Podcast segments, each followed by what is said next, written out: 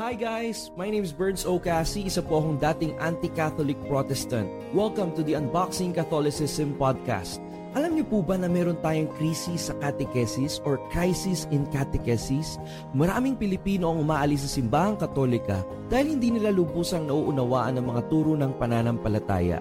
Join us every week as we journey together in unboxing the biblical truths and the beauty of Catholicism so that we can defend it clearly without being preachy. Ilang beses nga ba tayo dapat magpatawad mga ka-unboxing, ito ang ating tutuklasin sa isa na namang edisyon ng Unboxing Catholicism Live.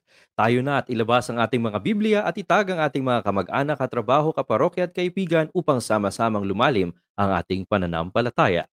Isang mapagpalang araw sa inyong lahat mga kapatid sa pananampalataya. Sasabihin ko sana mga kapanalig. Kayo po ay nakatutok sa Unboxing Catholicism Live. Ito po ang lingguhang pagsasama-sama natin upang tuklasin ang turo ng ating simbahan na makikita sa ating katesismo pati na rin sa ating banal na kasulatan, ang Biblia. Para po sa mga naghahanap ng weekly Bible study, ito na po ang kasagutan sa inyong mga panalangin. Mga kaibigan, ako po si Burns O. Cassie, isa pong Catholic speaker, content lead ng Hallow App sa Pilipinas, dati pong licensed financial consultant, former anti-Catholic Protestant, at ngayon po, kasama ni Father Franz Dizon ay naririto sa Unboxing Catholicism. Hello, Father Franz! Kaway-kaway tayo sa ating mga viewers. Hello, magandang... Naririnig ba ako? Yes, Father. Hello, magandang uh, gabi sa inyong lahat, mga ka-unboxing at sa lahat ng mga tagapakinig natin, sa mga followers ng Sa Madaling Sabi kung saan tayo naka-cross-post ngayon, at sa lahat ng ating mga media partners. Hello, Burns, magandang uh, gabi rin sa iyo. Excited akong makasama kang muli, Father Franz, sa ating pagtuklas ng kwento na ikalawang aklat ng mga hari ang aklat ni Propeta Daniel at Ezekiel. Siyempre, hindi lang tayo dalawang magbabalik taktakan sa ating session sa gabing ito, kasama rin natin ang naglikha ng kauna-unahang conservative podcast sa Pilipinas. Walang iba ang ating guest, co-host sa ating programa, si Jay Aruga. Hey Jay! Kamusta? Kamusta everyone? Kamusta Father Franz? Kamusta Burns? Kamusta mga unboxers? Good evening. At mga kaibigan, muling nagbabalik. Kasama din natin sa ating programa sa gabing ito, isa sa pinakaaktibong volunteer ng Unboxing Catholicism. Siya rin po ay isang aktibong miyembro at officer ng Defensores FIDE Foundation at siya lang naman po ang nag-introduce sa akin sa larong golf na aming wow i-enjoy ni Father Franz Dison sa darating na Merkules. Mga kaibigan, please welcome back to the show, James Aranya. Yes, hello, good evening mga ka-unboxers. Nandito na naman po pa tayo. Nandito na naman po ako, ang inyong lingkod, James Aranya, at your service. Hello, kumusta na po? Father Franz, Jay, and Burns. Kumusta? Amen. Amen. Mga ka-unboxing, please comment kung saan po kayo nanonood. Kung ito po ang unang beses ninyong tumututok sa ating uh, programa o palatuntunan. Nakagrabe naman, no? parang napakaluma ng show palatuntunan. Huwag niyo pong gagalawin ang talapihitan sapagkat nagsisimula pa lang po ang ating kwentuhan. Para naman po sa mga nanonood sa YouTube, mga kaibigan, huwag niyo pong kalilimutang i-like and subscribe yung ating channel at i-click nyo rin po yung maliit na bell button dyan sa may bandang baba para sigurado po kayong wala kayong mamimiss sa ating content sa Unboxing Catholicism. At alam ko po, excited na po tayong lahat na pumunta sa ating Bible study tonight.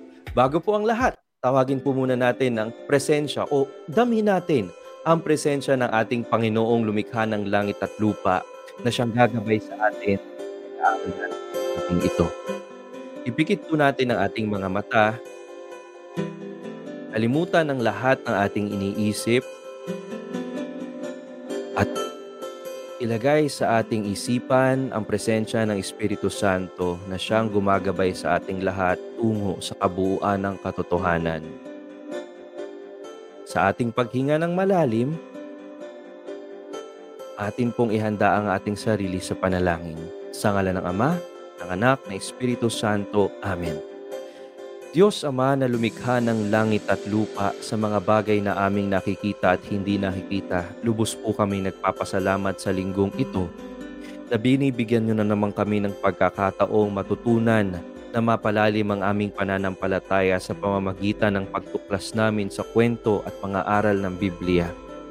Buksan niyo po ang aming mga puso at isipan na ang lahat ng aming mapag-uusapan at mapagkikwentuhan at mapag-aaralan sa episode na ito. Ako man ay nanonood ng live o replay ay hindi lamang manahan sa aking isipan. Manalaytay nawa ito sa aking pananalita, sa aking pag-isip, at pati na rin po lalong-lalo na sa aking pakikitungo sa aking kapwa. Panginoon, binubuksan ko ang aking kaluluwa at ang aking kabuuan, ang aking sarili sa iyong banal na salita. Sa pamamagitan ng mga ito, baguhin mo ako at bigyan niyo po ako ng panibagong liwanag na magpapaliwanag din sa buhay ng iba. Ang lahat ng ito ay aming samot dalangin sa matamis na pangalan ni Jesus, ang aming Panginoon, Diyos, Hari at Tagapagligtas. Amen. Sa ngalan ng Ama, ng Anak, ng Espiritu Santo. Amen. Nakakatuwa na natutunan natin sa Hollow na yung pagpa, pagdarasal natin, maganda palang simula natin na nagpo-pause muna tayo, no? tapos hihinga tayo ng malalim, at saka natin ibibigay sa Diyos yung ating panalangin. So, kung na po kayo manibago mga ka- ka-unboxing, no? kung tayo po ay mayroong konting pause bago tayo magsimula sa ating pagdarasal. Okay, bago tayo magsimula, gusto ko munang kumustahin ang ating mga ka-unboxing na naririto ngayon. Sige, pwede po kayo mag-comment ng inyong mga mensahe at inyong mga pagbati dyan. Jay, kamusta ka naman? Hey, I'm I'm good, Burns. Uh, ito, medyo hectic yung week pero at least uh, I'm happy na nandito tayo sa unboxing live. Uh, medyo relax. Ito yung ano, ito yung relaxation ko eh. Yung makasama kayo Oo. gabi-gabi. So, Sana nare-relax din yung ating mga ka-unboxing sa ating presensya. No, Father Franz, anong bago dyan? Father Franz, anong balita?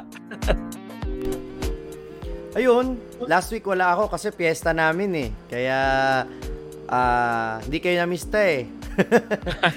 Pero talaga kahit maulan, ah, ngayon lang ah, nakakatuwa kasi una I was very emotional dahil balik probinsya ako at nakita ko ulit yung yung talagang very distinct way ng celebration sa probinsya ng mga piyesta na kahit umuulan, sumasayaw yung mga tao, kahit umuulan, tuloy ang prosesyon at maraming marami talagang nagsisimba. So sa lahat ng mga kaparokya ko at sa lahat ng mga deboto ng Nuestra Señora de la Asunción na dumayo dito sa amin noong nakaraang piyesta, sana po kayo ay nakikinig din ngayon. At hello sa inyong lahat. Ayan, happy feast day po belated sa inyo at alam nyo naman ang buwan ng Agosto ay puspo sa lahat ng kapistahan. Napakarami nating ipinagdiriwang at nap- nakakatuwa na yung mga feast day nung dati protestante pa ako, ano yan eh, allergic ako dyan, Father Franz, J. James eh. Pero nung naging katoliko na ako, para pala itong family calendar na every week, no, every day nga eh, meron tayong bini-celebrate na birthday ng kapatid nating nasa langit na, no, spiritual birthday niya kung ito ay feast day o meron tayong inaalalang isang mahalagang pangyayari sa ating pamilya dahil ang simbahan po ay isang pamilya. James, ano naman ang maikikwento mo sa mga ka-unboxing natin bago tayo magsimula sa ating Bible study? Balita ko may ginawa ka la- last week ka, nag-enjoy ka sa Antipolo. Ano meron doon? Ah, nag-golf ako last week at ah, nag-invite ako ng isang ah, kaibigan Uy. na first time niyang nag-golf. Kaya happy-happy rin ako dahil ah, na-experience niya ang golf course no at nahataw naman niya ang bola ng maayos. at ah, patapos naman kami ng hindi lang hindi nga nine holes eh, kasi biglang umulan eh. So yun. quite an experience, no? No? Pero Sayang. ang ganda ang nangyari. No? Dahil Yes, syempre yes. napasaya ko ang isang kaibigan ito na Naku, walang iba kundi si drum. Sa- si Burns. Thank you, thank you.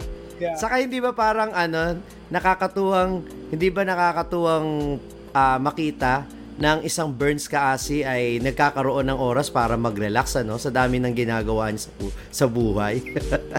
Oo nga Grabe eh. ka naman, Father. Nakaka-relax naman tayo. At nakakatuwa po mga ka-unboxing na dalawang taon na po tayong ninaaya ni James na maglaro ng golf. Wala yatang Tagalog ang golf, no? It's a really, it's really an English word, no? So hindi ko na itatagalog yan. Ah, at na-enjoy ko nga po. Hampas lupa. Hampas lupa. yeah, Jay, baka you want to join us one of these days, no? Dahil nabudol na po ako mga ka-unbox ni Father Franz Dison at ni James na sumama sa kanila sa susunod na Miyerkules sa paglalaro ng golf. Alam niyo ho, habang naglalaro ako, ito si Father Franz tanong ng tanong, anong ginagamit mo na napamalo? Anong number? Mamahalay ko ba sa mga number, Padre? Natanong ni Father, nakailang score ka na? Excited po kaming lahat. At babalitaan namin kayo. At meron tayong vlog, James, no? Galing. Kung kayo po ay hindi pa Yeah. nakasubscribe sa TikTok channel, TikTok account na Unboxing Catholicism, sa Instagram, yung mga reels natin. Salamat din po kay Debbie ba- Marie Balili na tumutulong sa atin sa pag-repurpose ng ating mga long live videos para pumapunta sa ating TikTok, sa ating Reels. At syempre, pasalamat din po tayo sa The Abundance Network ni Brother Bo Sanchez. No? La- Last week, meron po akong, kahapon pala, may post ako, nag-meeting kami ni Brother Bot, may niluluto po kami exciting para sa ating lahat.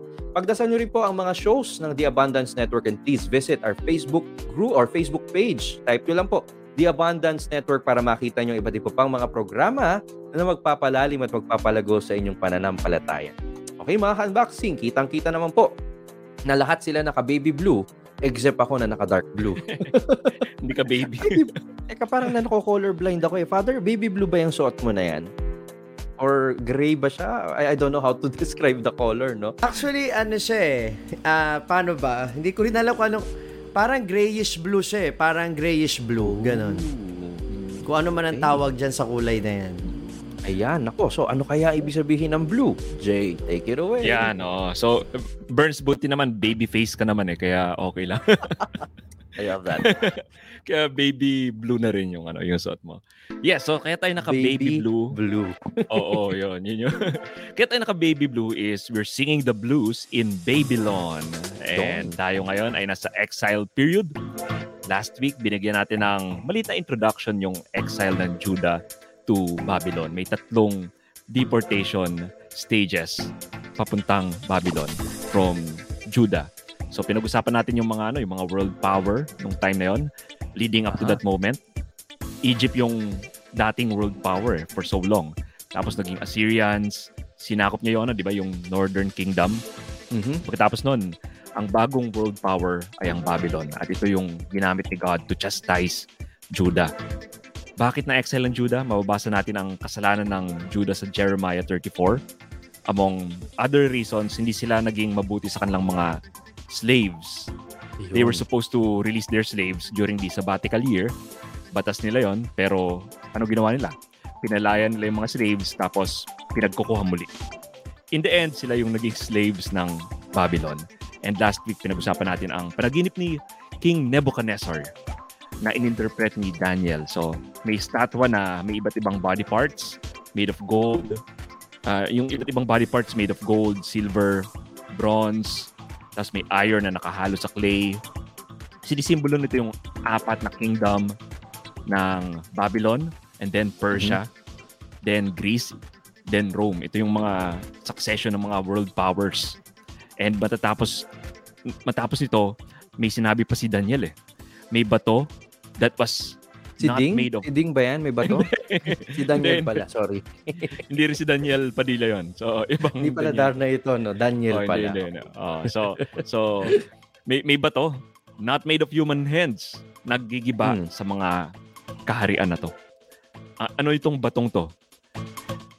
Well, nun, pinag-usapan natin last week dahil itong bato na to magiging malaking bundok din sa sakop sa buong mundo.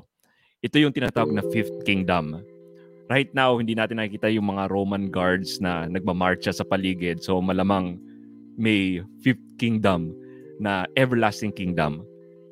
Ang makikita natin sa paligid is ano eh, parang yung One Holy Apostolic Catholic Church all around the world. And yun nga yung nangyari. Na ang kingdom ni God, the fifth kingdom, the forever kingdom of Christ, the one promised to Abraham na worldwide blessing, the one promised to David, yung Davidic covenant, yung everlasting kingdom, it's fulfilled by the church. But for now, magsising the blues muna tayo in Babylon. Pag-uusapan muna natin ang mga exile, nangyari ng exile. Kaya tayo yung naka baby blue. Back to you, Burns. Okay, makaka-unboxing, ilabas ang inyong mga notebook at atin pong babalikan ang kwento ng pagpapatapon sa mga anak ng Diyos o sa Ingles, ang exile. At syempre, ang supplemental books po natin sa period na ito, katulad ng nabanggit nung nakaraang linggo, ay ang aklat ng Lamentations, Baruch at Habakkuk. Napakaganda po ng ating topic ngayon sapagkat makikita natin na yung exile na nangyari, libu-libong taon na ang nakalilipas, ay maaari ring mangyari sa ating sarili, personal, individual sa mga panahong ito.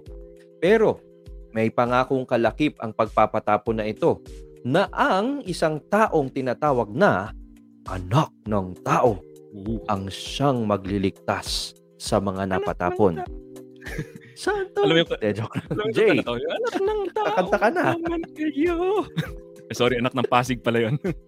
Oh, ibang anak yan eh. Teka muna, Iba anak yun, ng tao sorry. yung ating pag-uusapan. Anak- So oh, anak Jay, ano ba tong anak ng tao na to?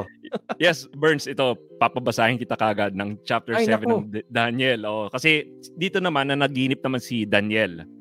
At Yes. nakita niya yung ano, yung doon sa panaginip niya, consistent ito sa panaginip ni Haring Haring Neb. So, iksin ko na lang yun. ano, Iksin ko na yung pangalan ni Haring Neb. Paring neb na lang. Oh, paring Neb. So, so ito yung pinag-usapan Ah, mas natin last safe week. yan. Maraming nasasamid dyan ng mga lectors kapag kaya ng reading eh. Kaya nga, kaya nga.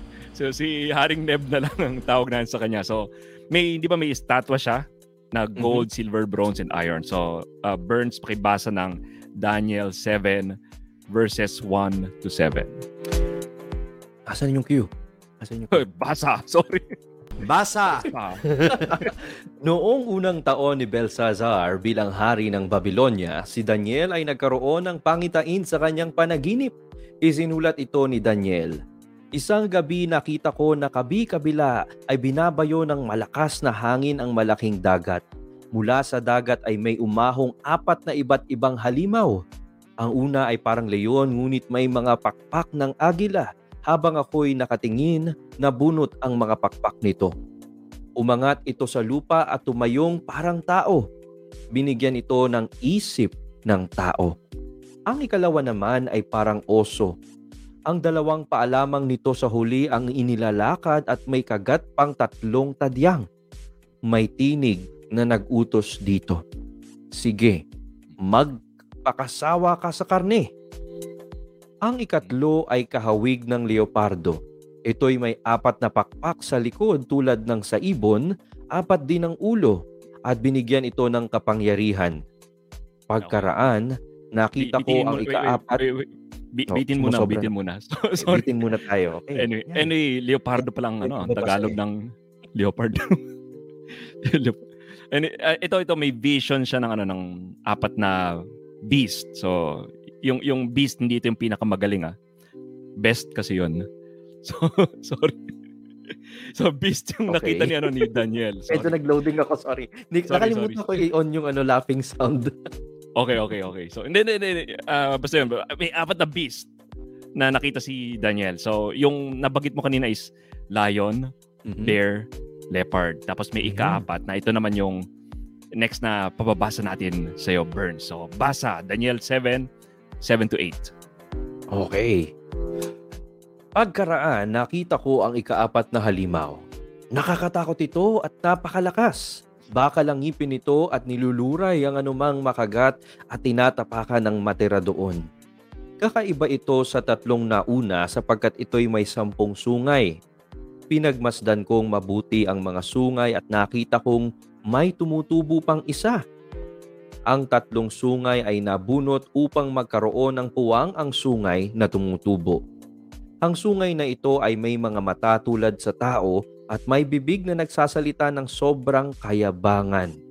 Wow. So, ito yung fourth beast na Mhm. pinaka nakakatakot sa lahat. So, may sampung sungay daw ang beast na ito. So, kung mababasa natin yung, ano, yung Book of Revelation, may beast din doon na ano eh. may sampung sungay, tapos resembling a leopard, and has a feet of those a bear and the mouth like a lion. So, nasa Revelation 13 verse 2 to. So, may elements ng beast of yung beast of revelation may elements ng bawat beast describe ni Daniel. Pero pag Mhm. pag-usapan natin yan pagdating natin sa revelation. For now, itong Yes. apat na beast muna ng Daniel ang pag-uusapan natin. And ang traditional interpretation ng mga beast na ito is kapareho, nag- nagpaparallel sa sa panaginip ni King Neb. Yung lion is Babylon. Mhm. And mapapansin nyo, may mga lion statues sa Babylon. Kung magsa-search kayo sa Google ng Lion of Babylon, makikita nyo na lion symbolically represents the king of Babylon. So makikita nyo ito. Yung bear is per- Persia. And again, if you do a search, may bear na emblem ang Persia noon. Then Greece is a leopard. And yung Rome is the fourth beast. And sometimes attributed ito sa isang dragon. So dragon siya. So so now Burns, ito basahin naman natin ang susunod na pangyayari. Daniel 7 verses 11 to 14. Ito medyo mahaba to. Okay. Sige, after nito meron akong naalala na i-share sa inyo pero asan Sige, yung cue natin? Basa. Okay, yung dapat. Dahil sa sobrang kayabangan, sinasabi ng sungay, nagsasalita pala yung sungay, no? Muli akong tumingin at nakitang pinatay ang ikaapat na hayop at inihagis ito sa apoy. Ang iba namang halimaw ay inalisan ng kapangyarihan ngunit binigyan pa ng panahong mabuhay. Patuloy ang aking pangitain. Nakita ko sa alapaap sa langit ang parang isang tao. Lumapit siya sa nabubuhay magpakailanman. Binigyan siya ng kapamahalaan, ng karangalan at kaharian upang paglingkuran siya ng lahat ng tao sa bawat bansa at wika. Parang naririnig ko yung sinasabi sa misa, no? Mm. Oo. Anyway, mamaya na yung comment. Ang pamamahala niya ay hindi magwawakas at ang kanyang kaharian ay hindi mawawasak. Dahil dito, itutuloy ko ba? Or itigil muna sige. natin? Ah, hindi, okay, okay na muna yun. Sige. ah, Sige. Eh, eh, may comment ka. Sabi mo, ah, what's, what's your comment muna? Ang comment ko dito guys, no, para po sa mga mahilig sa literature, nung ako po ang ay kolehiyo pa, isa sa mga aklat na nagpag nag- nakatulong sa akin upang maging katoliko ay ang aklat na Inferno na isinulat ni Dante Alighieri. Ang, ang, ang- ang Inferno, nabasa niyo na ba yan, Father Franz, J. James, no, yung Canto 1, Canto 2, at naba, nahahati sa mga kanto Hmm. ang mga kabanata ng aklat na ito. At sa unang libro, sa unang kabanata, sa unang kanto, mayroon ding mga beast. Tatlong beast yung nakita ni Dante nung siya ay pumunta sa impyerno. No? Hindi ko alam kung ito yung pinagbasihan ni Dante Alighieri ng kanyang sinulat. Pero meron ditong leopard, merong leon, at merong hindi bear eh, wolf. At dito, mga ka-unboxing, kung babasahin niyo po yung aklat ni, ni Dante na na Inferno. Tatlo po yan ha, Inferno, Purgatorio, tsaka Paradiso. Yung leopard, J, it represents lust. Tignan natin kung may connection to mamaya sa mga symbolism na i-unbox natin. Yung lion, it represents pride. At yung wolf na nakita ni Dante represents avarice. No? So, bigla ko parang bang may echo na Mm. hindi kaya dito nakuha ni Dante yung mga pangitain ng mga hayop na ito. Hindi ka gulat-gulat no? kung, kung doon galing. So, mga unboxers, comment. comment kayo. Let kung- us know. let us know. So, uh, from there, from yung huli mong binasa, Burns, ano eh, ito same to sa panaginip ni King Neb. Pinag-usapan natin last week, may four kingdoms. Then comes the fifth kingdom. So, sino ang leader ng fifth kingdom? The Messiah. The Son of Man. So, yun yung ano, yun yung, sa English, yun yung tinutukoy na ano, na yung galing sa clouds. Kaya sobrang halaga ng title na Son of Man na nung ginamit ni Jesus. He used it more than any other titles combined. So sa unang siglo, itong titulo na to ang pinakamataas na titulo na maaring gamitin ng isang tao. And gusto ko rin i-add na ang symbolism ng sea represents the Gentiles. So sa simula nung panaginip ni Daniel, sa dagat sa dagat daw galing itong four beast na to. And makikita natin itong symbolism na to ng madalas when we go to Revelation. So ayon kay Daniel, bababa daw ang Son of Man with the clouds. Tapos, ayun, parang ten, ten, ten, ten, ten. So, sorry, Dragon Ball team yun. so, si, so, si San Goku, eh, ganun eh, di ba? Parang nakasakay siya sa, ano, sa, sa clouds. So, we'll hear this again in Matthew 24 and Revelation. Mga apocalyptic literature. Then the Son of Man Mhm. will receive this kingdom, an everlasting kingdom. So, ito muna yung pag-usapan natin with James and uh, Father Franz. Let's uh, Son of Man. muna. Mm-mm. James, what are your thoughts Yes. on this, you know, event in our Ah, story? yung oo, yung binabasa ko to, ah, yun nga katulad ng sabi ni Jay na um, makikita rin, kasi ang mas madalas natin na mabasa is yung sa Revelation eh. So doon tayo nakakita ng mga beast eh, di ba? Pero dito sa uh, Old Testament, particularly dito sa book ni Daniel, ay eh, makikita mo rin yung mga beast na ito. No?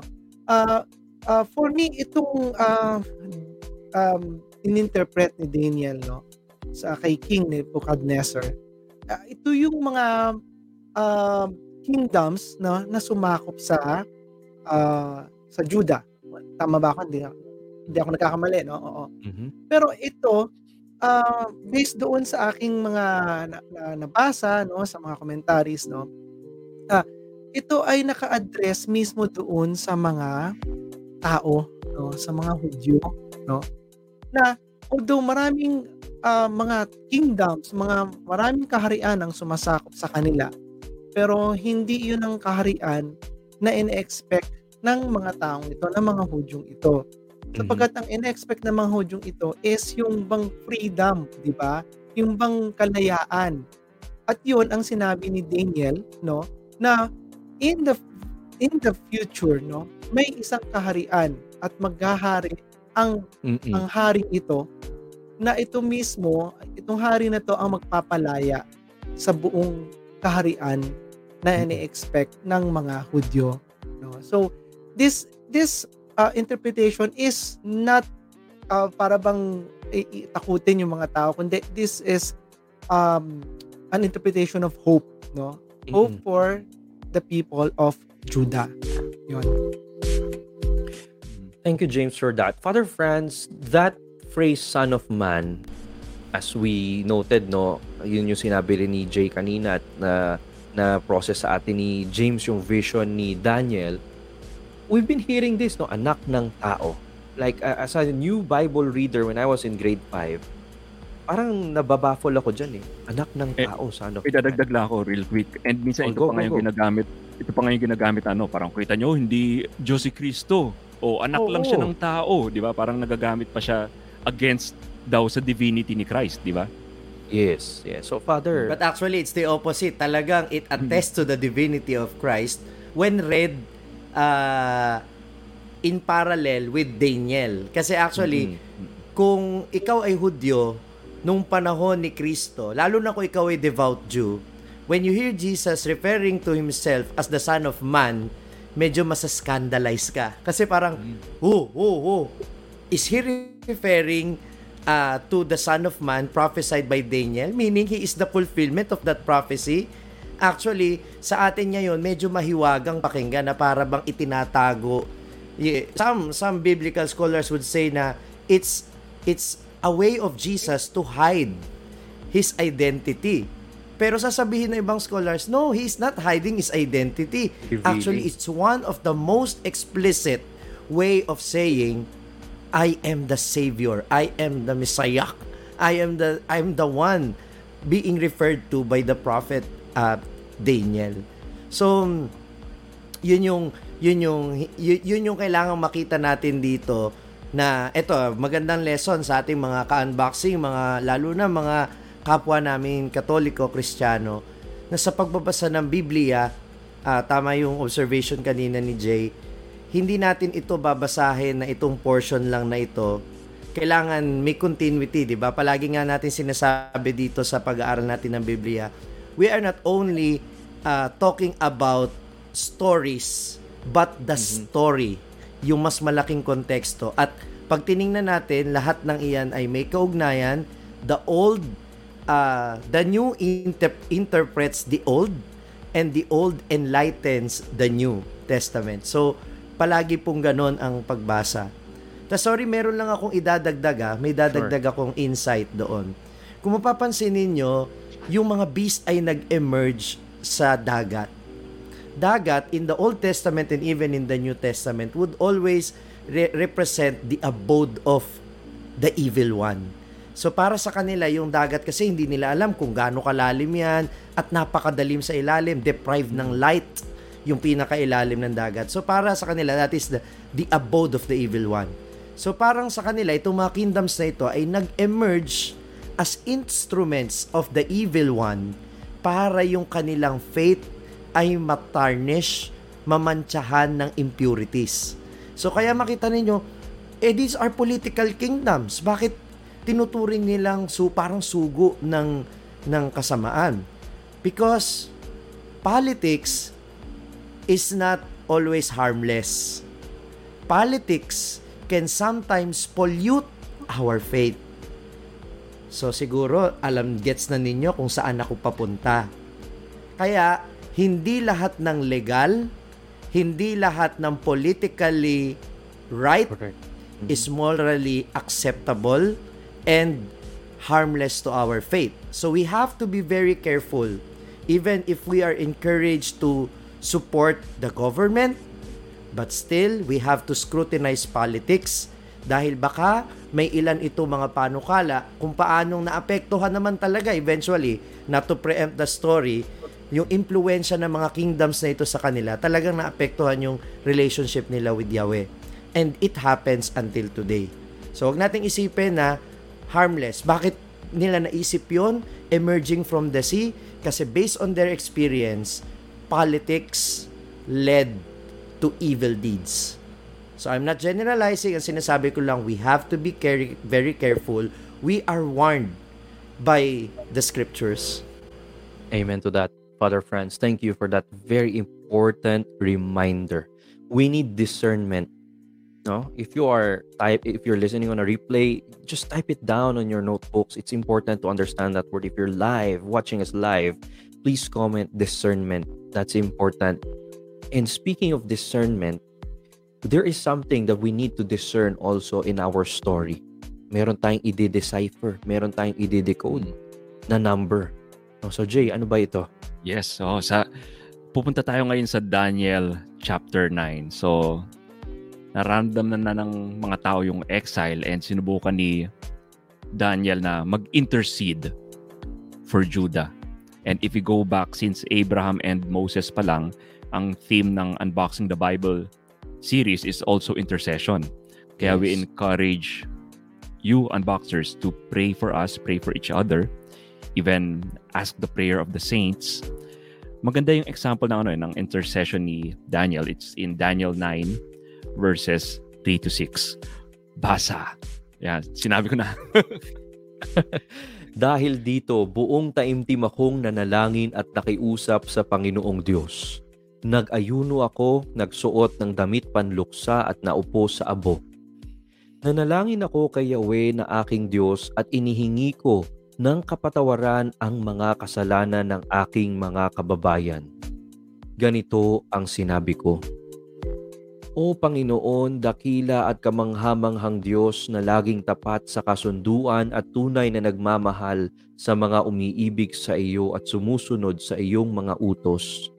Nagkasala po kami at nagpakasama.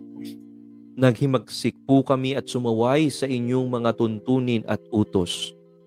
Hindi kami nakinig sa inyong mga lingkod na propeta na binigyan ninyo ng kapangyarihang magpahayag sa aming mga hari, pinuno, magulang at sa buong bayan.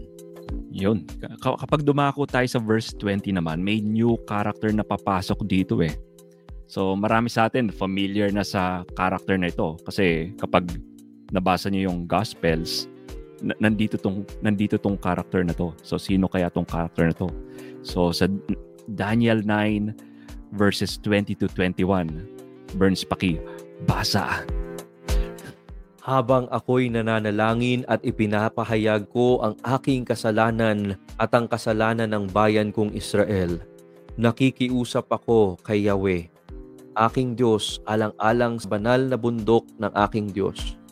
Ang anghel na si Gabriel na nakita ko sa aking unang pangitain ay mabilis na lumipad palapit sa akin sa oras ng paghahandog sa gabi. Ba, may cameo. So, oh, may cameo appearance si Angel Gabriel. Parang Marvel lang, di ba? So, Oo nga eh. Uh, at may sinabing mahalaga si Angel Gabriel. Something to the tune na parang alam ko, sabi ng mga propeta, ma-exile kayo ng 70 years. So, balikan natin to sa Jeremiah 25 kung, kung gusto nyo i-refresh yung memory nyo. Pero hindi daw sapat ito.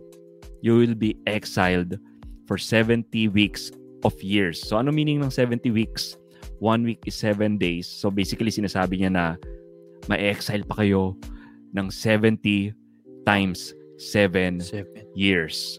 So 70 years ay hindi sapat to atone for the iniquity. Kaya may extension dun sa exile. 70 times 7 years. So para saan?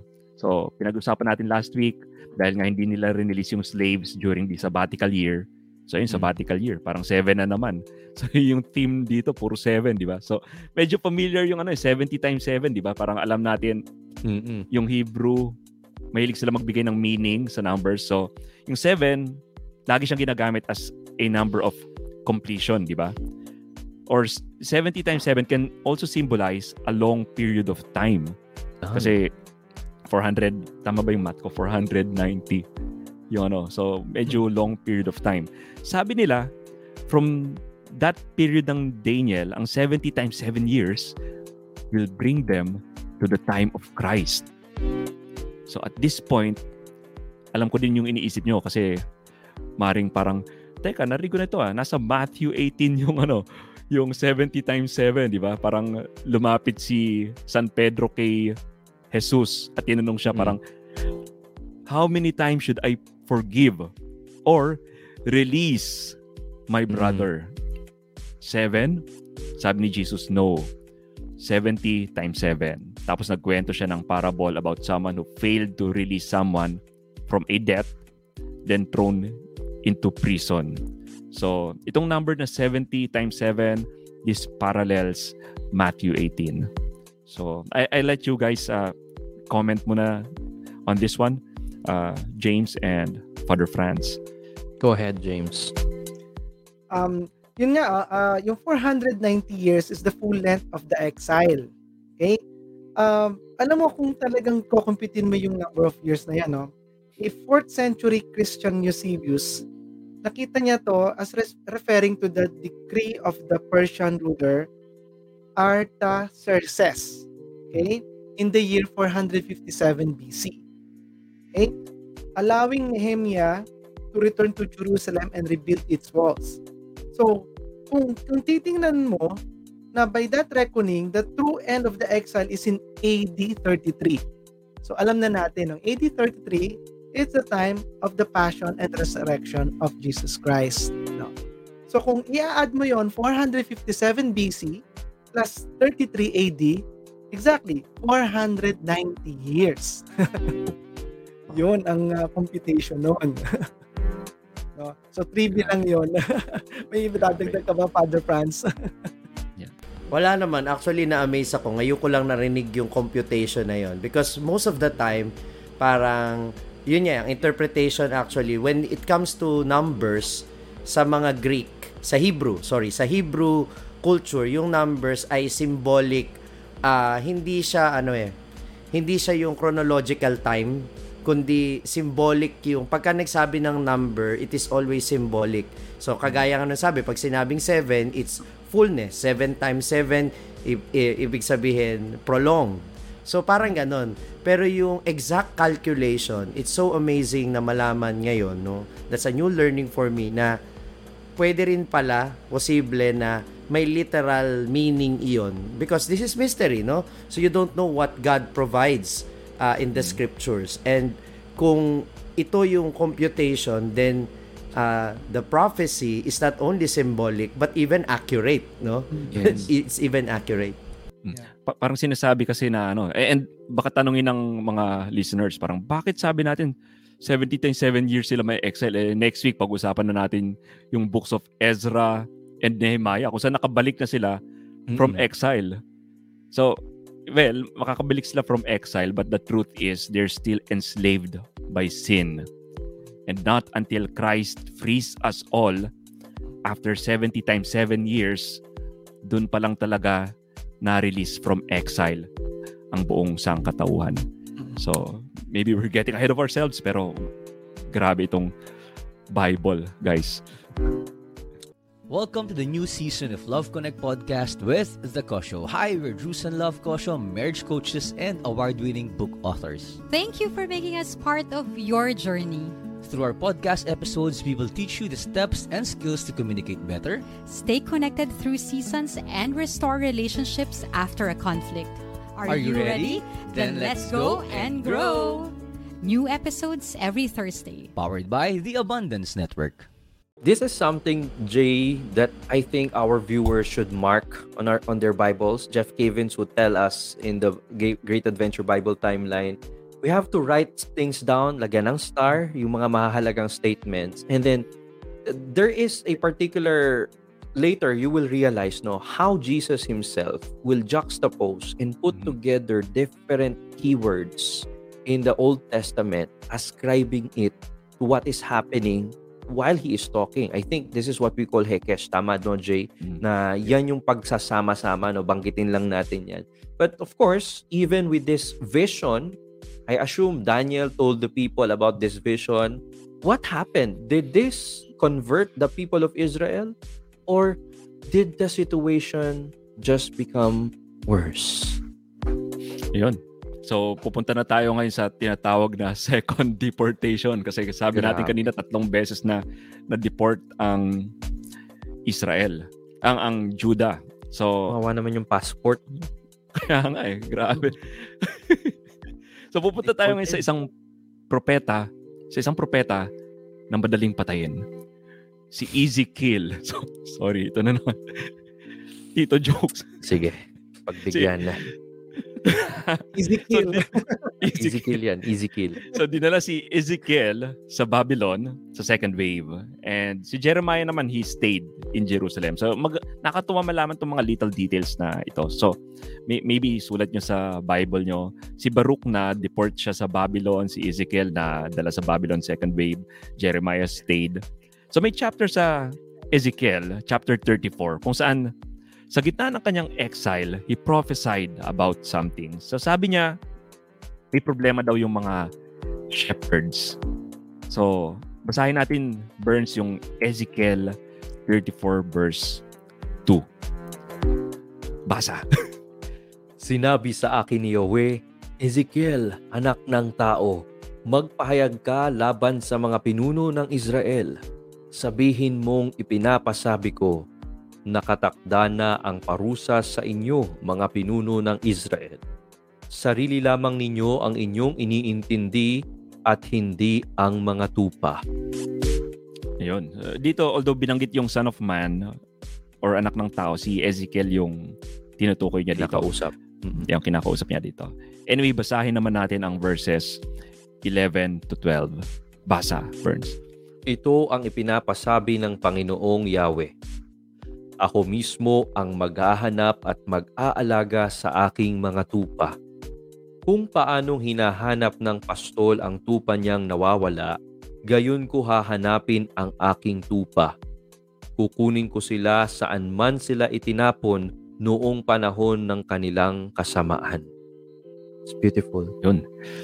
Grabe. And ito, Burns, it, it, this will take take it home eh. Itong last verse na papabasa ko sa iyo. Verses 15 to 16. So, basa.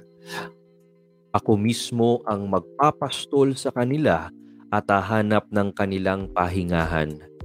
Hahanapin ko ang nawawala. Ibabalik ang nalalayo. Hihilutin ang napilay. Palalakasin ang mahihina, ngunit pupuksain ko ang mga malulusog at malalakas. Ibibigay ko sa kanila ang katarungan. Ah, it's Yun. So, definitely si Jesus ang tinutukoy sa verses na ito. Yes. And I would like to Shepherd. remind, yeah, I would like to remind, remind everyone sa tatlong promises ni God kay Abraham, yung land, to make Mhm. His name great. And yung huling promise, yun na lang yung at this point hindi pa natutupad the worldwide blessing. Kaya ito naman ngayon yung babantayan natin. So, anyway, at this point, ang sinasabi ni Ezekiel, yung mga shepherds, hindi nila inaalagaan yung mga tupa. tupa. Kaya sabi ni God, ako mismo ang bababa at mag-aalaga ng mga tupa. At ito major proof na to ng ano na si Jesus is God himself. Amen. Kasi may dalawang propeta tayong pinag-aaralan today. Isa si Daniel telling us about the Son of Man Then si Ezekiel who said na si God mismo ang maghanap ng lost sheep at mag-aalaga dito. And may, ito nabanggit mo na kanina Burns, may rabbinic teaching style called the Hekesh which means to bang together na ito yung laging ginagamit ni Jesus. And may example tayo kung saan ginamit ni Jesus yung Hekesh.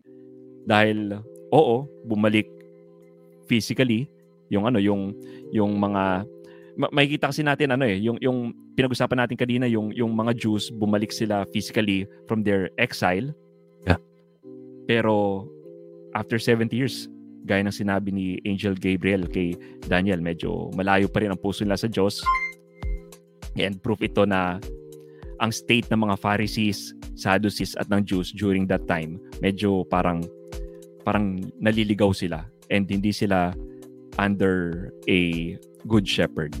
So ito yung example ng Hekesh. Nasa Luke 19 verse 10. So ako nang magbabasa Burns. So dito kinakausap niya si Zacchaeus. Sabi dito, For the Son of Man came to seek and save the lost. So dito pa lang dalawang y- yung Daniel binanggit niya yung Son of Man Mhm. and to seek and save the lost. Parang he- Ezekiel Hanapin. 34.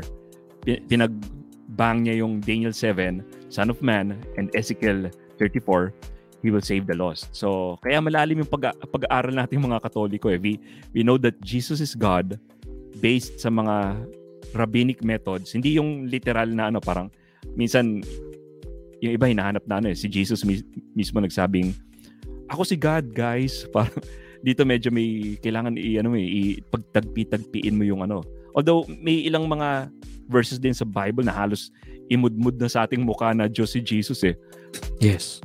Pero talagang if you you read the verses, makikita niyo yung yung subtlety na gustong ipaalam sa atin ni Jesus. And yung mga prophets, prophets it's pointing to him. Mm-mm. So, yun. uh, let's leave it there muna. ah. Yeah, James, any Ah, Ganda, thoughts no? Oo. on this? Um, at ay tinatawag kasi natin itong mga typologies, no? Oo. Ah, binabanggit dito, yung una, binabanggit dito ni Ezekiel, no, regarding din yung mga shepherds. Ito yung mga hari or yung mga priests, no, na hindi naging tapat sa ating Diyos, no. Kaya ang sinabi na ni Ezekiel, no, na si, mismong um, ang Diyos ngayon ang mag ah, magiging ah, shepherd doon sa kanyang mga sheep. And um, kung mag-a-advance tayo, magpa-fast forward tayo sa New Testament, no? Yun ang sinasabi ng ating Panginoong Kristo na siya ang mabuting pastol, no, Amen. na nangangalaga sa kanyang mga tupa, no. So, yun. So kung maririnig ng mga um, Hudyo nung panahon ni Jesus na sinabi ni Jesus siya yung mabuting pastol, dapat naalala nila yung sinabi ni Ezekiel nung unang panahon. No? So, si Jesus, siya mismo, si Jesus Christ mismo ang nagsasabi, siya tinutukoy niya sari, ang sarili niya mismo yung sinabi ni Ezekiel nung mga panahon na yon. Amen. Actually, ano, James, magandang i-remind yung mga tagapakinig natin. Tama yung sinabi mo. It always rings a bell to a typical Jewish person. Dahil bata pa lang po sila, they are made to memorize verses of the Old Testament and they get to hear it every Shabbat, every time that they go to the synagogues and uh, even at table, every day they hear the word of God. Palagi palaging ito yung naririnig nila at nandoon sa kanila palagi yung pananabik for the Messiah. So kung merong mga ganitong um, ah, mga images na ipine-present, especially pertaining to the salvation, tapos nung panahon na yon nasa Roman occupation sila, so napakalakas ng sentiment na yon among the Jews. Kaya malaki yung possibility talaga at ako convinced ako na kahit sino makarinig kay Jesus, basta Hudyo, alam kung ano yung sinasabi niya. Kaya pagka nagsasalit, if you will notice also in the Gospels, these images are being invoked most especially in the Gospels that were written uh, intended for the Jewish audience. So palaging ganon, it always rings a bell to them dahil they are so familiar with the word of God from their youth. So they know the the the, the prophets and the law by heart. Yes, at gusto ko dang idagdag doon, Father Franz, no, kung ano yung strategy ng mga Hudyo para ipaalam at para ipakabisado sa mga bata yung mga salita ng Diyos na kanilang pinag-aaralan at naririnig sa sinagoga. Kung makikita ho natin sa aklat ng mga Salmo, no, sa 119 verses 97 to 104, ang nakalagay po dito, How sweet are your words to my taste, sweeter than honey to my mouth iniisip natin, ano yung kino-compare lang pala yung honey sa salita ng Diyos. Mga kaibigan, kung pag-aaralan po natin ang kasaysayan at kultura ng pagtuturo ng mga Hudyo, literal po na kapag ka na i-recite ng tama ng mga batang Hudyo ang salita ng Diyos, binibigyan sila ng honey. And psychologically speaking, that is what we call reinforcement. No, kaya po mga magulang, kung gusto po ninyong magkaroon ng pagkahilig sa salita ng Diyos ang ating mga anak, baka gusto po nating gayahin ang ginagawa ng mga Hudyo na kada meron na may memorya mula sa Biblia, mayroon po tayong ibinibigay na papremyo, no? At wag naman nating Starbucks. sanayin na lahat ng, ng ginagawa nila ay may kapalit. so napakaganda no yung mga ganitong details J Father Franz James Mm. malalaman lang natin pag pinag-aaralan natin yung Biblia ng may intentional na pag-aaral. No, hindi lang yung basta babasahin, ganun pala 'yon. Alam niyo, na- na-realize ko na lang 'yan nung pinag-aaralan ko itong Great Adventure Bible Timeline. Na kaya pala ang mga Hudyo ang gagaling sa Bible. Nilalagyan pala ng literal na honey, pampatamis. No. Pwede nating gawin actually, sa ating pagka- mga anak. Pagka pinanood nyo yung ano, this is also something that I realized when you watch that series, yung, anong series yun? Yung The Chosen. Jesus. Oh, The Chosen. oh, The Chosen. oo. Merong isang episode doon na parang takang-taka yung mga bagong followers ni Jesus na hindi masyadong devout Jews na ano bakit parang sa tuwing magsasalita si Jesus about Old Testament dinudugtungan ng mga alagad niya na devout Yes. Jews? Na parang sasabihin pa lang ni Jesus yung unang salita dudugtungan nila tapos they will recite it all together. No? At sorry ah pepre-em ko Ganda every time that you attend the mass that is actually what is happening.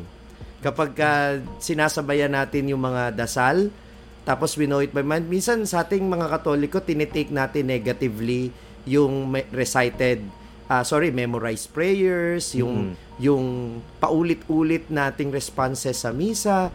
But actually, yun din po ang ginawa ni Jesus nung bata siya. Yan yung, si Jesus ay isang Hudyo. At kung ano yung ginagawa natin sa misa, typically yun din po ang ginagawa ng mga Hudyo yung ulit-ulit na yung salmong tugunan, babasahin yung verse tapos tutugon tayo o kaya kakantahin natin ng sabay-sabay ng buo. What is that? That is not only reading but recitation of the word of God. Ay nako, kay Nehemiah merong magandang eksena dyan. Mm. Sorry ah, ano, ah, oo, heads up, heads up. Teaser yan, teaser. Yeah, next week Okay, yan, sir. Father. Tapos it will ring a bell. No, sasabihin, ay, ginagawa din namin yung salmong tugunan. Anyway, dadating tayo doon. Galing. Na-excite na ang mga unboxers. Galing. Back to you, Jay. Yes, okay. So, we'll cap this uh, episode off by the third deportation to Babylon. And mababasa natin ito sa 2 Kings 25. Sinunog ang templo at ang Jerusalem. Sinunog ito ng Babylon. Dinala nila ang third wave of deportees kasama si King Zedekiah. And nagatempang tumakas si King Zedekiah eh, papunta sa disyerto, ngunit nahuli din siya. Pinatay ang mga anak niya ni King Zedekiah sa harapan niya, then dinukot ang mata niya. So, ang huling nakita ng mata ni King Zedekiah ay ang pagpatay sa mga anak niya. And linagyan siya ng kadena at nagmarcha sila papuntang Babylon. So, nasan ba yung Babylon? Same place kung saan tinawag si Abraham, sa Ur of the Chaldeans. So, we're back where we started. So, mananatili sila doon for 70 years. And next week, pag-uusapan naman natin ang return from exile. So that caps the the episode and the period of Baby of uh, the baby blue period. Judah in Babylon, singing the blues in Babylon. All right. Thank you, Jay, for the narrative. And we've heard from James and Father Franz as well. Unboxers, if you have unboxed something new tonight, please do share it with us by commenting there on the live broadcast comment section. And if you're listening on the podcast through Abundance Network on Spotify, Google Podcasts, or Apple Podcasts, send us an email at burns at unboxingcatholicism.com. We would like to know your takeaways. Of course, gusto ko ring malaman, ano ba ang takeaway ng mga guests natin sa gabing ito, starting with Kuya James. Yes, oo. Um, ang title natin ngayon, kung mapapatawad ba tayo ng Panginoon, no? So, makukonek ko yun doon sa 70 times 7. No? Mhm. Ang sabi ng Panginoon natin na ah, patawarin natin ang ating mga kapatid na nagkakasala sa atin ng 70 times 7. No? Mhm. So, para sa akin yung number 7 or 70, that's an a perfect infinity, no? So, ano ibig sabihin nun? Na talagang every time, no, nagkakasala tayo, hingi tayo ng patawad sa Panginoon at sigurado ang Panginoon patatawarin tayo at patatawarin tayo hanggang sa dulo ng ating hininga. Oo. so, ganun ang natutunan ko ngayon itong pagbabasa natin ng ah, mga readings for ah, tonight. Yon. Amen. Thank you, James. Amen. What about Yeah. you, Father Franz? And then we'll hear from Jay, and then I'll cap it up. So, ah yun. Makita natin yung yung yung istorya na ito ng exile ay palaging tumutukoy. Gusto ko lang dugtungan yung sinabi ni ni Sir James, ah, sir. na Ah, it, it, Wednesday, it, it, it has something to do, it has something to do, uh, yung captivity, kapag tayo kasi nasa kasalanan, yun yung hindi natin nare-realize eh. We alienate ourselves from the Lord. Yung alienation nila sa temple, because the temple is always, it always, and yun, yun yung palagi nilang tinitingnan na God is there. Kaya nga yung apoy doon hindi namamatay eh. Para kahit nasaan sila sa paligid ng templo, they will always see that light that will remind them God is there. And yung exile nila na malayo sila dun sa templo, hindi nila makita yung apoy, wala silang makitang any sign of God's presence. Ganun yung nangyayari pag nagkakasala tayo eh. You don't notice, you, you, you don't even notice the presence of God in your life. Bakit? Kasi you are always in hiding. No? Yun. Hindi man tayo ipinatapon literal, we throw ourselves out of God's presence. It's not that ayaw nan nilalayuan tayo ng Diyos dahil makasalanan tayo. Hindi. Tayo ang lumalayo at parang nilalagay natin ang sarili natin sa pagkakatapon sa labas ng presensya ng Diyos every time that we choose sin over uh, God, over His presence. Kaya nga pagka gumagawa tayo ng kasalanan, di ba, palaging patago, palaging lumalayo, no? Kaya yun yung, yun yung isang sign. Gusto kong tingnan po ninyo sa inyong sarili, mga ka-unboxing. How are you uh, in your life? Napapansin mo ba na palagi kang nagtatago, palagi kang ah, malayo, ayaw mo nang magsimba, ayaw mo nang mangumpisal? Bakit? Do you want to stay in that dark Babylon? Eh di ba may pangako ang Panginoon, sabi nga ni James kanina, yung the promise of forgiveness and the promise of salvation. At ginawa ng available ng ating Panginoon yan sa pamamagitan ng mga sakramento. Magtatago ka pa rin ba? Hindi mo pa rin ba ihahayag sa Diyos yung iyong mga kasalanan upang ito'y kanyang tubusin?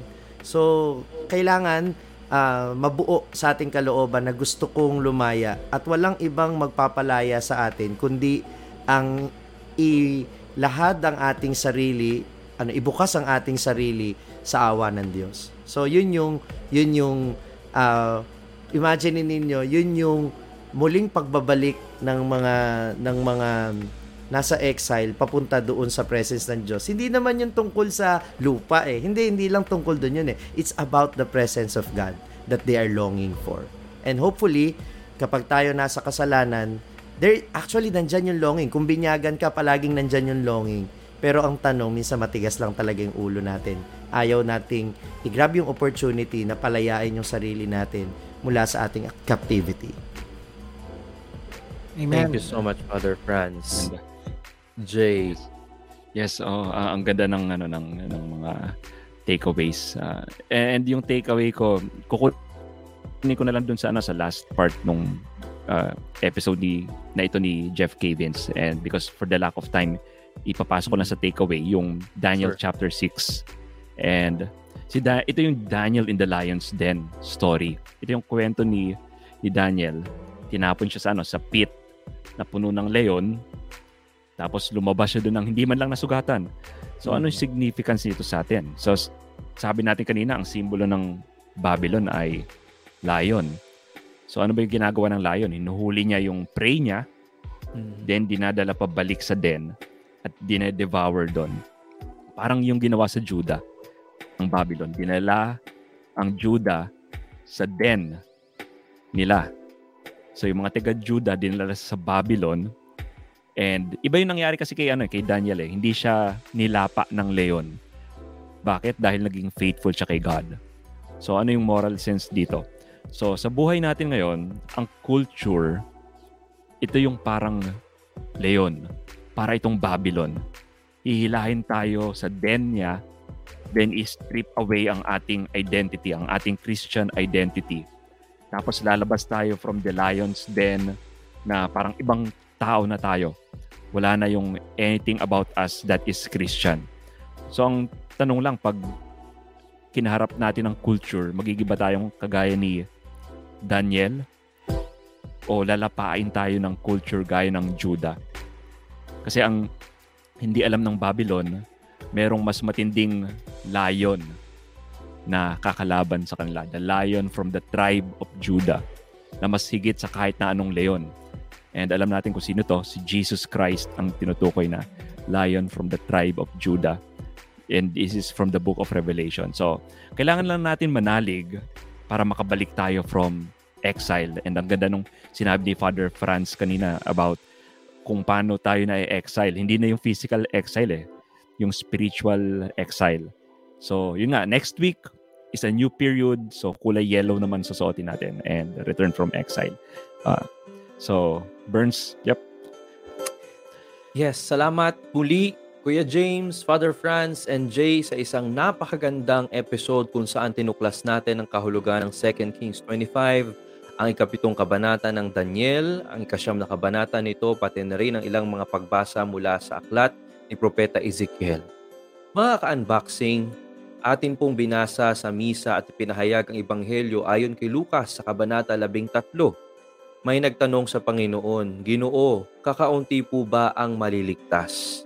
Ang sinabi ni Jesus, pagsikapan ninyong pumasok sa makipot na pintuan. Strive to enter the narrow door. Hmm, yun yung podcast na ginigesta natin Wow. dati, Jay, no? The Narrow Door Podcast. Check that out on Spotify. Anyway, so guys, ang paalala sa atin ng Panginoon ay pasukin natin ang makipot na pintuan, ang makipot na daanan. Marahil pag binasa natin ito sa isang beses lamang, maiisip natin na ang makipot na pintuan ay simbolo ng paghihirap ng isang taong nagsusumikap na lumayo sa kasalanan. Ngunit alam niyo po ba, natutunan ko ito mula sa paring nagmisa kanina sa isang simbahan dito sa Marikina, na mayroong literal na kahulugan ang makipot na pintuan. Dahil sa templo ng mga Hudyo, sa bandang gilid, doon idinadala ng mga taong nag-aalay ang kanilang mga alay na hayop upang sila'y makasamba sa Diyos. At ito po ay ipinapasok sa makitid at makipot na pintuan kung saan ang pari ay nag-aantay upang makuha ang alay at siya namang lulutuin ito ng pari. Ang matitira po ay kakainin nila o ibibigay sa pamilyang nag-alay. Bakit ko po sinasabi na ang ang makipot na pintuan ay may kinalaman sa pag-aalay o pagsamba sa Diyos. Maaalala rin natin mga kaibigan na mayroon po tayong dapat gawin bago tayo sumamba sa Diyos. Ang sabi po sa Ebanghelyo ayon kay Mateo, Kabanata 5, talata 23, Kaya't kung mag-aalay ka ng handog sa dambana para sa Diyos at naaalala mong may sama ng loob sa iyo ang iyong kapatid, iwan mo muna ang iyong handog sa harap ng dambana at makipagkasundo ka sa Kanya. Pagkatapos, magbalik ka at maghandog ka sa Diyos. Mga ka-unboxing, nakikita po ba natin ang kaugnayan ng pagsamba sa pagpapatawad? tayo po ay mapupunta sa langit kung tayo ay gagawa ng ganap at tunay na pagsamba sa Panginoong Diyos sa Espiritu at katotohanan. Ngunit paano ba natin masasamba ng tama? O paano ba natin sasambahin ng tama ang Diyos? Ang puso ay dapat malaya. Hindi lamang sa kasalanan, bagkus malaya sa sama ng loob, malaya sa mabigat na galit na siyang unti-unting kumakain sa ating kapayapaan marahil napakalayo nung stretch, no? Nung pagpapaliwanag nung takeaway ko. Pero hindi ko mai- maiwasang isipin na ang episode ngayong gabi na ito at ang title, Ilang Beses Ba Akong Magpapatawad sa Aking Kapwa? ay isang paalala katulad ng sinabi ni James at ni Padre Franz na hindi nauubos ang awa ng Diyos. Sana pagkatapos ng episode na to, tayo rin po ay makapagnilay. Ako ba? Nauubos ba ang aking awa? Mayroon ba akong isang kamag-anak, kaibigan, katrabaho, kakilala na hindi ko mapatawad? Nagtatrabaho ako sa simbahan, isa akong volunteer, isa akong katikista. Pero ang dami kong sama ng loob, ang dami kong kinikimkim na galit sa mga kaibigan kong nagsisilbi rito sa ating ministeryo. Naway pagnilayan po natin, ang ating bang mga puso ay malaya mula sa mga galit na ito, mula sa mga sama ng loob na ito at ang magandang pag-usapan mga ka-unboxing sa paanong kaparaanan ba natin mapapalaya ang ating mga puso sa galit upang tayo'y tunay na makasamba sa ating Panginoong Diyos. Sa pamamagitan po ng panalangin at sa mga sakramentong ipinagkakaloob sa atin ng simbahan. I don't know Father Franz, James, or Jay kung mag-agree kayo dito pero para sa akin ang isang taong nakaramdam at nakaranas ng walang, ah, walang hanggang awa at pagpapatawad ng Diyos sa sakramento ng kumpisal ay isa ring taong mas madali sa kanyang puso ang makapagpatawad. Sana po sa linggong ito, kung alam natin sa ating pagninilay na mayroon po tayong mga bagay na hindi mapakawalan, kapatid, ka-unboxing, isuko mo na yan. Ibato mo ang iyong sarili sa, sa yakap ng Panginoong Diyos. Damhin mo ang kanyang awa at damhin mo ang kanyang pagpapatawad upang ito ay magawa mo para sa iyong kapwa. Mga kaibigan, marami pong salamat sa pagtutok sa isa na namang edisyon ng ating programa dito sa Unboxing Catholicism Live. Kada linggo po, tayo ay tumutuklas sa turo ng ating simbahan sa pamamagitan ng banal na kasulatan. Bakit po ba natin ito ginagawa? Sapagkat nais nating matulungan ng bawat Pilipino na maunawaan ang kanilang pananampalataya upang ito'y maipagtanggol sa paraang malinaw at mahinahon. To defend the faith clearly without being preachy. Kung gusto nyo pong malaman kung paano ito gawin, meron po tayong free 10 tip starter guide para po sa lahat ng mga first time na nanonood. Just download it from www.unboxingcatholicism.com forward slash starter guide.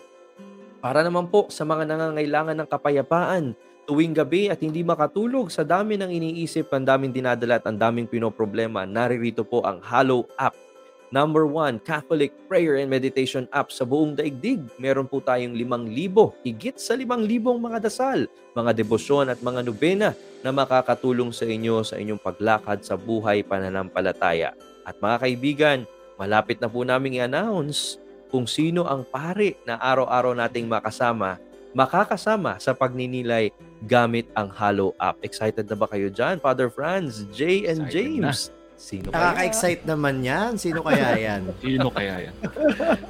At meron din po tayong iba pang mga Catholic influencers at mga artistang katoliko na kinakausap upang makasama sa pagboboses ng mga panalangin sa Hallow Meditation app. Libre po ito at kung gusto nyo ma-access ang mga paid features ng siyam na pong araw na libre or 90 days for free, just go to www.hallow.com forward slash unboxing Catholicism. At kung kayo naman po ay nagsasign up bilang isang pamilya, meron po tayong discounted for group or family subscription. Makikita nyo po yan. Ulitin ko, hallow.com forward slash unboxing Catholicism. Hanggang sa muli mga ka-unboxing, let's continue defending the faith clearly without being preachy. Hey guys, I know nabitin na naman kayo sa ating episode ngayon. Don't worry, we would be right back here in Unboxing Catholicism. And if it is your first time listening to our podcast, I invite you to download the free ebook that has the 10 tips on how to defend the faith clearly without being preachy. Get it from www.unboxingcatholicism.com forward slash starter guide. Until then, annyeong!